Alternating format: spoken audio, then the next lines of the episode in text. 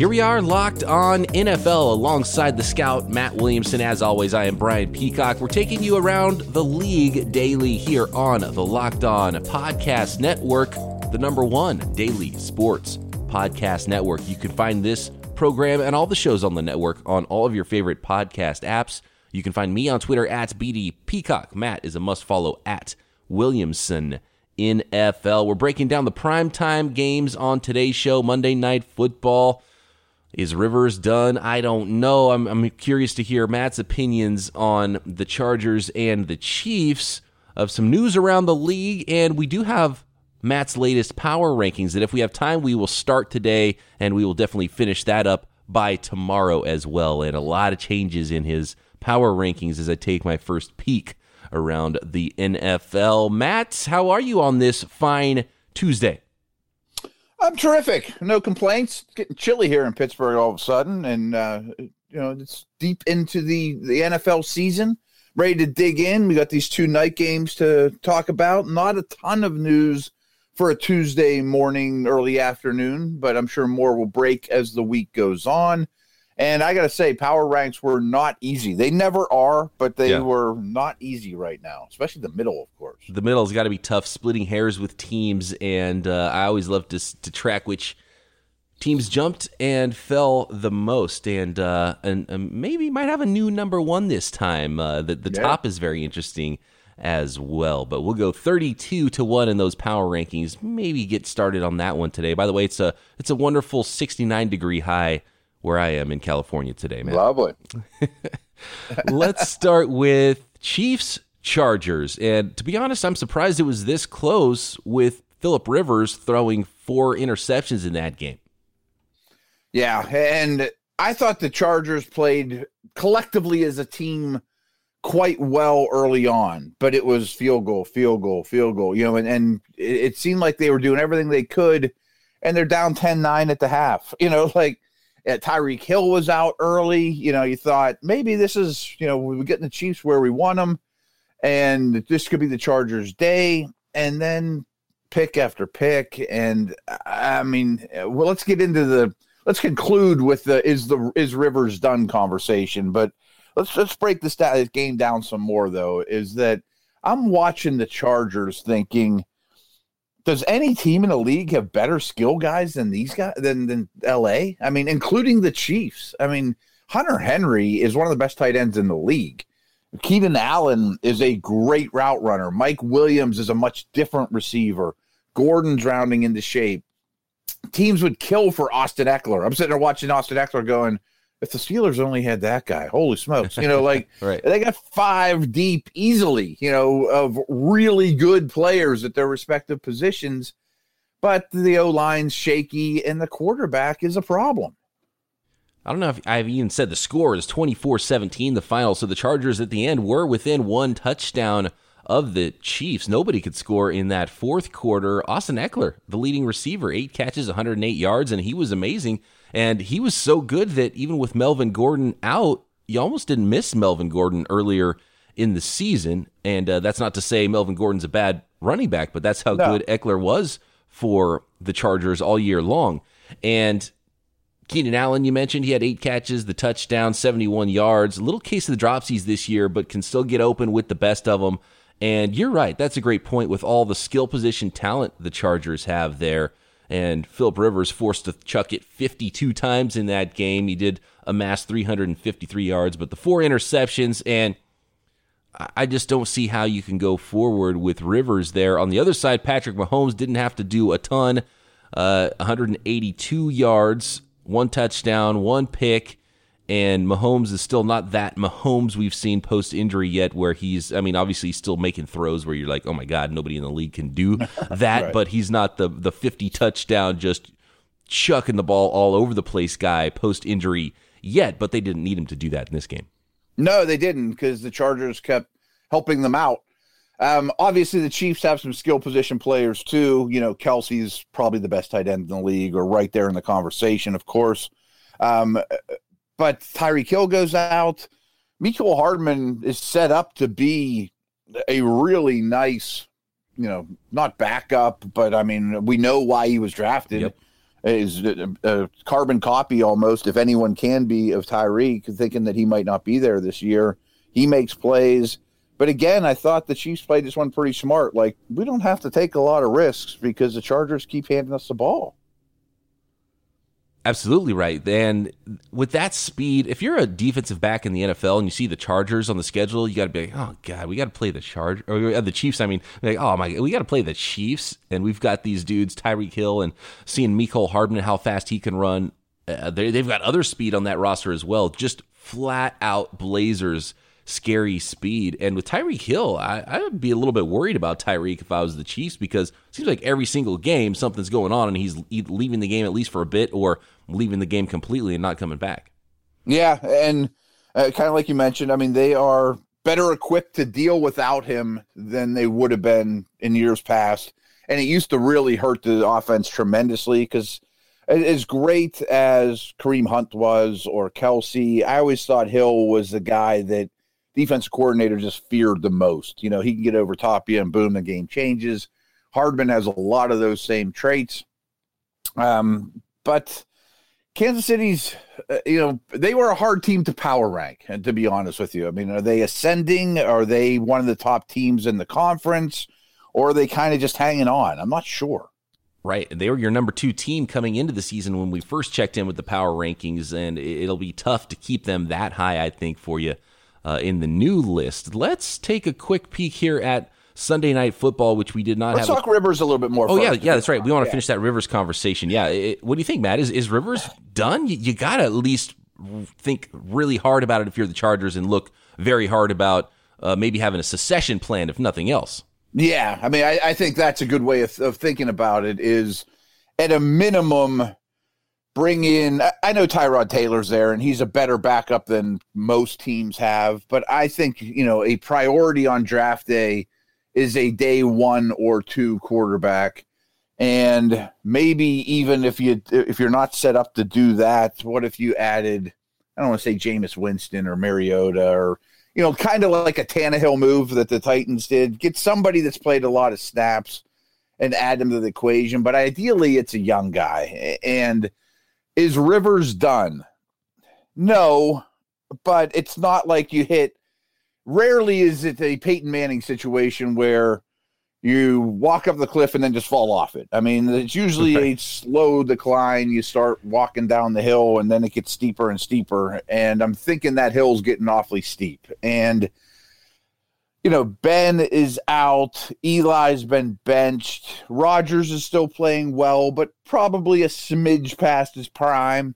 Um, Brady, Brady's declining too. I mean, Brady's in this same conversation with Rivers where I'm worried now. And I'm a little worried about Brees too. I mean, these teams tell you what they think, and the Saints and the Patriots have gone out of their way to add linemen and running backs and are running the ball more. They're protecting their quarterback more. That doesn't mean those guys aren't still great players. They're all still great mentally. And, and that's the, the beauty here. But Rivers is a different cat than those two. I mean, Brees and Brady. I mean, he's a little more brawn, making the big throws, standing in the pocket, taking a helmet on the chin to deliver one downfield and he doesn't like doing that as much anymore. And the years of them ignoring the offensive line, I think, are are you know paying off in the wrong direction for Rivers' career at this stage. And unlike those guys too, he's also when when the going gets tough, he's going to chuck it up there, and a lot of times that ends up in interceptions. Where he really has to be more game manager. I mentioned those weapons. I mean, you're always going to find come to the line find a, a, a situation you like pre snap, go that way, get it out quick. That's who he needs to be, not playing hero ball. And he's just turning the ball over way too much and not. It's okay, and he's and he's not delivering the big plays to make up for all the mistakes.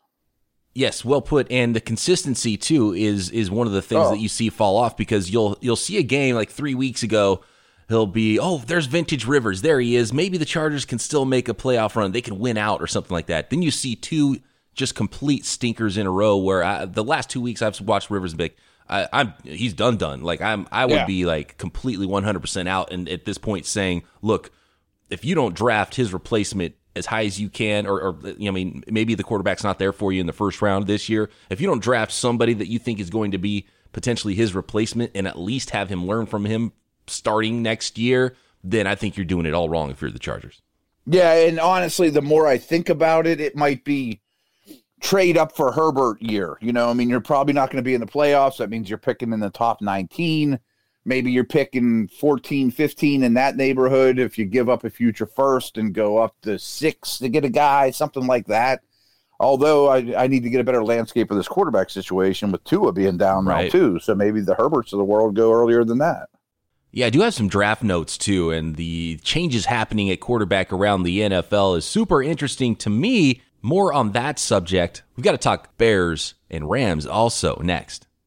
Long day at work? Open the DoorDash app, choose what you want to eat, and your food will be delivered to you wherever you are. Right now, our listeners can get $5 off their first order of $15 or more when you download the DoorDash app and enter promo code LOCKED ON. Okay, I want to put the quarterback thing and the draft a little bit in the back pocket because there's some points I want to make about that. But we do need to talk a little bit about the Bears and the Rams. A 17 7 affair. Rams over the Bears on Sunday Night Football. The benching of Mitch Trubisky, that after the game, they kind of hedged on that and said, now it's a hip injury. To me, Mitch the con- didn't make it look like a hip the injury. conversation that Matt Nagy and Mitch Trubisky had on the sideline when they pulled him, that looked like a heart to heart father son conversation. Like, look, son, I'm sitting you down, and th- th- because I have to, and maybe that were maybe they just had to talk so close because it was loud and they were trying to have a conversation about his hip that nobody knew was injured, um, and maybe a little, maybe a little bit late benching Mitchell Trubisky. Even if it was an injury related thing, he should have sat down a long time ago healthy. Yeah, but Chase Daniel is a low end backup. You know, like they would kill for Tannehill right now. You know Right, what I mean? Uh, uh, or Tyrod Taylor. I mean, if there was one of those types of dudes on this team, they'd be not a contender, but they'd be a much more competitive unit. I'm not defending Trubisky because I think everyone listening knows my opinion on the guy. But I will say these last two weeks, this game and the week before, he at least made a handful of throws each game that you said, okay, you know, I mean, I, I see the arm talent. I can see why he's an early pick. And last year, that was the key. I mean, he was still inconsistent, but he made plays with his legs. He never runs anymore, which is odd to me. And he'd make five, four, six throws a game, whatever. And it's and the defense would keep him in it, and you know one or two of those would be a big play, and that would be enough to hang around. So I do think the last couple weeks he's made a handful of throws that you didn't see earlier in the in the year, which means to me he was gaining a little confidence, slightly trending in the right direction. But it's hard to win with him. I mean, it's really hard to win with him. The, you know, especially when you get Jalen Ramsey locking down Allen Robinson, and then a bunch of bodies near the line of scrimmage trying to block Aaron Donald, who was remarkable in this game. But Chase Daniel, he, ain't cutting it. I mean, so rarely do I I fault GMs, but I think that he should have had a better feel for where Trubisky was and had gotten themselves a Tannehill or a Tyrod or somebody better than Chase Daniel. I don't completely fault the Bears coming into 2019 for thinking that he could still be the guy and take that next step because still young quarterback. It's you know year three is a big year for NFL quarterbacks and developing, especially for a guy who's only a one year starter in college. And you saw that trend upwards, and you saw so many great throws from him, and the talent and the physical ability. And you mentioned his running ability that we're not seeing. Maybe there is something to the hip injury with how little he's running because Trubisky's strengths haven't even been really utilized this season. You would think that they would want to get him on the move, you know, play action bootleg stuff, get him out there running more, using that athleticism, and then throwing some big throws and, and having some time to look at the field and survey things. But really taking a big step back. And t- to me, if the Bears wanted to do something, they had to do something at the trade deadline. And and basically, it was because, like you mentioned, it was like, what do you do? Because your backup is Chase Daniel, who's not a guy that's going to take you anywhere. So it's almost like, what's the point benching Trubisky for Chase Daniel? Uh, it seems like they should have added somebody, at least had a little bit more urgency at the trade deadline to potentially have, you know, maybe a younger player, maybe a veteran that could come in there and help them out. And uh, so that was a big whiff, I think, for me. And you have to at least start to take a look at Ryan Pace and the GM situation to think, okay, there's some failures there because you missed. You really hooked your trailer to Mitch Trubisky. It was a big miss, and you haven't you haven't recognized that yet. You've got to figure something out. And obviously now they don't have a first rounder because that was spent on Khalil Mack. So how do you get out from under this situation if you're the Bears? Yeah, right. I mean, uh, do you move on from him? I mean, like I'm sitting here thinking we were, we just talked Chargers. I bet the Chargers would love to put Trubisky behind Rivers and see what happens for a year oh, if they oh, can't yeah. land a rookie. You know, situation like that for the young guy. Get out of town, go somewhere else. But you're right. I mean, it's not like you're going to mortgage a bunch of future firsts to go get Herbert or somebody like that. Probably not. It seems like it has to be a Dalton, a Newton, uh, and there's not a lot of those names that are jumping up at me right now. The quarterback carousel that could happen this season uh, is super interesting to me, and I do want to talk a little bit about that, a little bit more on this game first.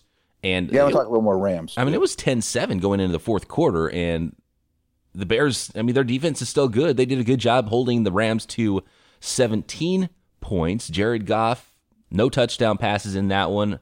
There was a ton of Todd Gurley. The return of Todd Gurley, the the bell cow back, 25 carries for 97 yards in the touchdown, only 3.9 yards per carry, but it was a vintage Todd Gurley performance there, which uh, I think was probably fun to see for some people that were like, "Oh, hey, Todd Gurley, that's right, he's still on the Rams," and uh, they leaned on him. Yeah, it's funny because the Rams were here last week in, in Pittsburgh, so I did a lot of work on them. Obviously, studied that game, and as I'm watching Steelers Rams, the Steeler fan in me is going, "Please don't keep giving it to Gurley. Don't give it to Gurley. That's the only way you're going to hurt us." You know, mm-hmm. like I, and I think that they finally realized that the foundation of this offense has to be Todd Gurley. That's when they were at their best. You can't worry about a pitch count, certainly not at this stage. You know, in the six and four in the NFC is anything, you know, but a, a sure bet to get to the postseason. If he ends up having a short career, getting hurt, so be it. That offensive line is totally reshuffled. So you know, you didn't have Brandin Cooks, you didn't have Robert Woods, who was like a game time scratch for personal reasons. So Goff, I think, threw the ball like six times in the first half, and that's great. But as Collinsworth and people and a lot of us have mentioned, there is a formula against this running game right now too. Is you're seeing four big guys on defense with two edge dudes and one linebacker giving you the six-one look that really slows down the Rams' attack and so, yes, I think Gurley has to be the foundation of the offense. But when you see that look, you got to throw him out of it. And Goff isn't really doing that.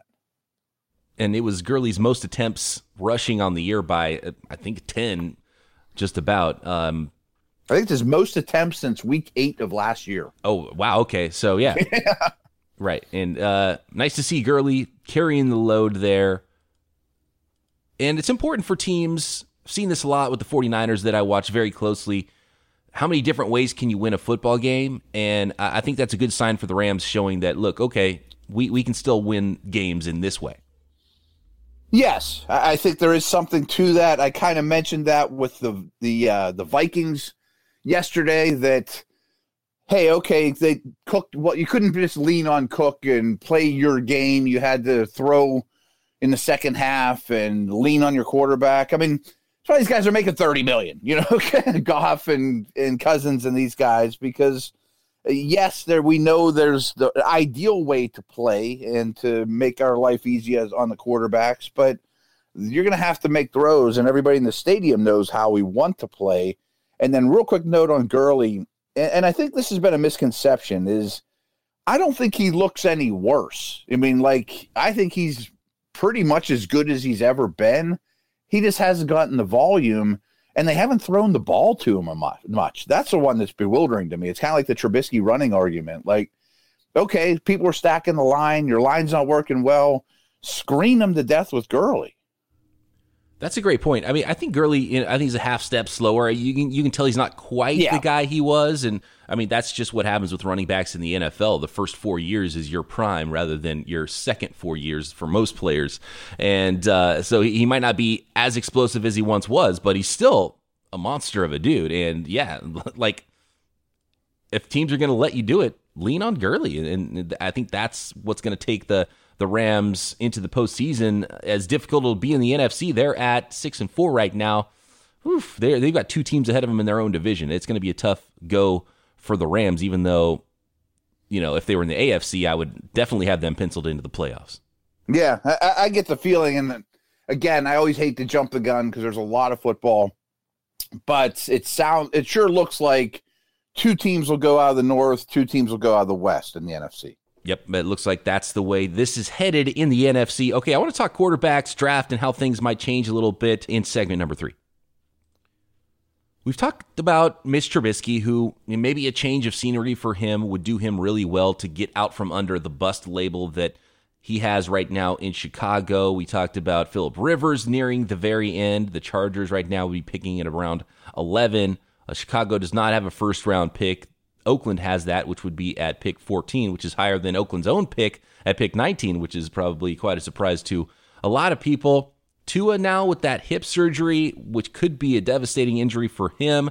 Uh, Joe Burrow looking like he might be the number one pick in the draft, and Cincinnati really trying to lock down that pick. So things could get very interesting in the draft when it comes to quarterbacks and the quarterback carousel there. And then some other veterans around the league, like the Cam Newton stuff. I think people are like, okay, Kyle Allen, let's maybe it is time to let go of Cam Newton. I think maybe that talk for Carolina has slowed down now, and people are like, oh well, let, maybe let's let's let's give Cam another shot uh, because um, the things have really gone south quickly for Kyle Allen, and uh, he was unbeaten for a while there in Carolina, but. Big Ben, Brady slowing down, Brees is slowing down. It's it's time for the kids. The kids are the kids got next, and uh, in some places it's like let's let the kids play. Yeah, eh, there's a lot to unwrap there. I want to start with Carolina because I think Allen's a backup, and I think that's coming to the forefront. Yep. And you see a lot of quarterbacks that put a good month together, even 10 games or so, and then they start to kind of realize, I mean, then the league evens itself out, and you find some weaknesses, you get a lot of tape on them, you figure out that, okay, he's okay, but he's not. I'm not hitching my wagon to him. And the thing I find odd about that situation is maybe they don't want Cam back. Maybe they want a different style of quarterback. I understand all that, but I keep hearing these people saying he got he costs 20 million against the cap. 20 million for a starting quarterback is cheap. Yeah, it's a deal. you know, that's a bargain. I don't understand that part. That's a great point. And there's also if Cam Newton hit the open market, there'd be teams all over swooping him up, like trying the Bears. Like how how awesome would it have been for a healthy Cam to be quarterbacking the Bears all year, right? Right. They'd be a contender. They may be one of the best teams in the league. you don't know what you got till it's gone in, in some cases. But I also understand like when you're a team and you get in that rut and you've had the same guy forever. You think about a team like even even the Chargers, and I don't think I would have advocated the Chargers moving on from Rivers five years ago or anything like that. But when, when you sort of just, I think maybe Cincinnati is a good one where they just never left their situation of just complete middle of the road mediocrity for so long. And if you are the Panthers and you think, okay, well, been spinning our wheels a little bit since the Super Bowl run, hasn't looked like it's going to get back to that place. I don't think this situation is going to go. Let's see maybe what we can get for Cam and move on. I understand that, but it's also very hard to find your franchise quarterback in the NFL. And so sometimes it's a good idea, but then it takes four years to find a guy, and then you still don't know if he's your guy yet for three more years. And you turn around, you're like, oh my God, we've been terrible forever.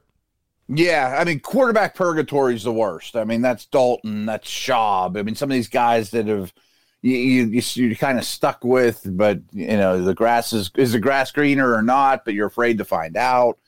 And I do think Newton has some of that, and that the the timing might be right to move on. And maybe there's even a new coaching staff there. Who's to say?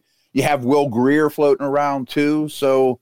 Um, I'm not saying it's it's not time to move on from Newton because he is a certain type of quarterback that you have to play a certain way around him, and that's maybe not how they want to play offense. And Allen can win you games in the meantime while you groom Grier or another rookie or add somebody else to the equation. But I'm my point was just don't tell me it's 20 million and that's why you're moving on from the guy because that's what quarterbacks cost. Um, another interesting note that's kind of really dawned on me lately is earlier in the show we talked about all the old guys, you know, the Hall of Famers, the 35 and ups.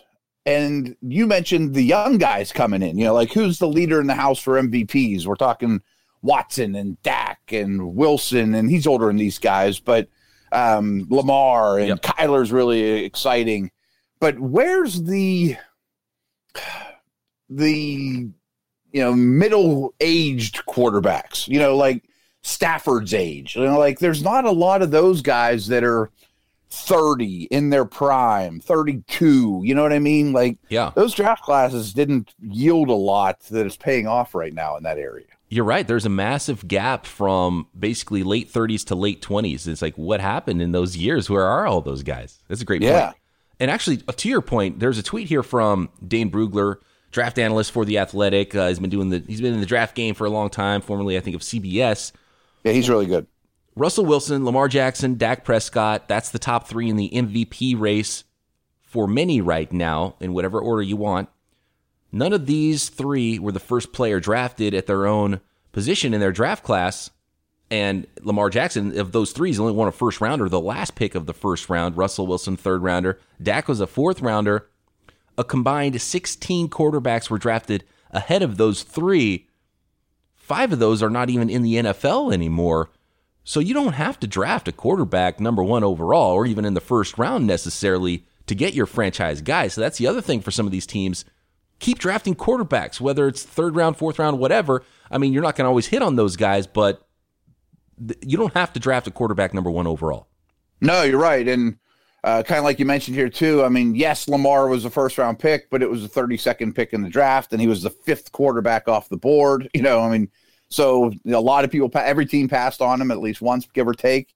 Um, you know, the Packers, like the Ron Wolf era, and even with Favre, they had a theory, and a lot of teams subscribe to this the best they can that you should draft a quarterback every year. I mean, and that doesn't mean a throwaway pick in the seventh round, a, a fifth round guy. And even if that guy does, develops into a long term backup, it pays off huge. Like you remember they had Hasselbeck and Brunell and, you know, really good players that went on somewhere else, or they show up good enough, well enough as like the the Patriots are a good example. Garoppolo, Brissett, all these guys that they've had on second day picks that you know they turn into a future second or something too, or whatever. It's just quarterbacks are always an asset, and just keep keep bringing them in. And by the way, let's let's close with this because I think the walk off draft pick, Ozzie Newsome, his last first round draft pick, if I'm not mistaken, before he called it a career as a GM and the head guy there in uh, in Baltimore, was Lamar Jackson, and traded up to get him. And Ozzie Newsome was so good, Hall of Fame caliber GM, building those teams in Baltimore. And uh, that's an awesome way for him to go out and be like, all right, let's go trade up and get this MVP candidate that everyone else slept on and five other quarterbacks went ahead of him in the first round. Yeah, I want to talk about that because great pick, but he took Hayden Hurst like eight picks before. you know what I mean? Like, why didn't you take him then? Right, if you loved him that much, that and you know, he traded back up, and that's great, and it's worked out tremendously. And I loved Lamar coming out, but you did take Hayden Hurst in front of him. You know, not that many picks, so let's not forget that. And I don't know if I've ever told this story here, but I'm always down at the Steelers facility for the draft. I'm on the air for like 20 hours those days. And every time there's a pick, coach comes out, goes to the podium like everyone does. There's cameras everywhere. And they had just made the Watt pick, I guess it would be. Yeah. Yeah, it'd be the Watt pick. Um, and he's walking into Mike Tomlin's walking into the press room to do his press conference for Watt, and it just comes across by that. Hey, the Ravens traded up and took Lamar. And before coach was on camera, someone kind of one of the press guys I was standing right next to said, "Hey, the Ravens just came back in first round and got Lamar." And Tomlin made this face like, "Oh man, like I got to play against him now for the rest of my life." Like, it, like, ah, oh, because they end up taking Mason Rudolph a little bit later, so they were kind of in the quarterback market, and you could just see this face like, "Oh no, that's the last thing I wanted to hear." That's hilarious. And to our point earlier, they had Joe Flacco in house, and there was always the question: Is Joe Flacco right. elite? And they still went and got their young quarterback. But yeah, you're right. The Hurst pick was was was pretty bad that. before that, and uh, I was like, what? And like even at the time they drafted Hurst, I was like, really? You want to, you need that tight end, that guy, that bad? It would have made a lot more sense if they just drafted Lamar Jackson there. I imagine there was some very serious conversations, and they're like, look, we have Flacco, we don't need a first round quarterback. And in the end, Ozzie Newsome won that that argument and was like, okay, well, let's draft this guy here, then we'll come back and try to get Lamar. Yeah, I mean, it all worked out. Don't get me wrong, but I find that funny. And let's not forget that they at one point they picked Hurst over him um, I also think it's interesting that, like you said, Flacco was a starter. They took Hurst already. They didn't know they were to get Lamar. A round or two later, I think it was the third, they took Mark Andrews, another tight end. And all of us are like, why are you drafting two tight ends in the first two days of the draft? Yeah. And now it makes a ton of sense. Like, they love to play with multiple tight ends on the field. And one of the reasons they do that is if you come out with three tights you're probably going to get heavier personnel that doesn't chase Lamar as well. You know, I mean, it's one of the reasons. Plus, they're they're really good at using them for football geometry in the blocking game and the running game. So they use their tight ends really well, and it's also an easier throw for Lamar in the middle of the field. But when they drafted those two on the first two days, they didn't know all that. you know, they, right, yeah. You know, so it worked out great, but it's just interesting, you know and it turned out the second tight end was better than the first one, so it's a good thing they did yeah. draft the second guy. Yeah, exactly. Uh, real quick too, you mentioned Denver. You mentioned Flacco. Denver's an interesting one. I mean, at yes. what point do you have to see what Lock is? Because they're going to be picking early. Flacco's unlikely to be back or in the league. Allen's just the guy. They're another one that's they. I'm not sure their problems are close to being solved. Right. Yeah. You have to evaluate. I think that's the key is knowing who the guy is that you have. And I'm sure these teams know a lot better in practice. And, you know, they've had a whole offseason with a player, know a lot better than we do. But from the outside looking in, you think, oh, who is Lock? You should know who he is before you go into the draft next year. And a team like Washington is like, you got to have Haskins out there as much as possible, evaluate him, and figure out if you want to do the Arizona Cardinals things and still draft a, a quarterback high because you might be picking number two or even number one and have a, another franchise guy in your hands. You got to figure out what you have there in house first and at least evaluate, if nothing else, the rest of the, the rest of the season. Yeah, and again, things are very subject to change. But if the Bengals grab, you know, the LSU kid at one, and Tua is not in this draft, or certainly not going to be a high pick, and Washington isn't going to go, they take Chase Young or somebody like that. Then all of a sudden, you got a lot of these teams clamoring for just a couple quarterbacks that's a conversation we've got to continue. We're out of time yeah. today, and tomorrow will be a fun one. We'll have what is this part three power rankings in the NFL, which I can't wait to hear. Yeah, the last one we did was week seven, so it's been about a month ago. So a lot has changed. A lot has changed. We'll talk to you tomorrow. Break down those power rankings right here, locked on NFL.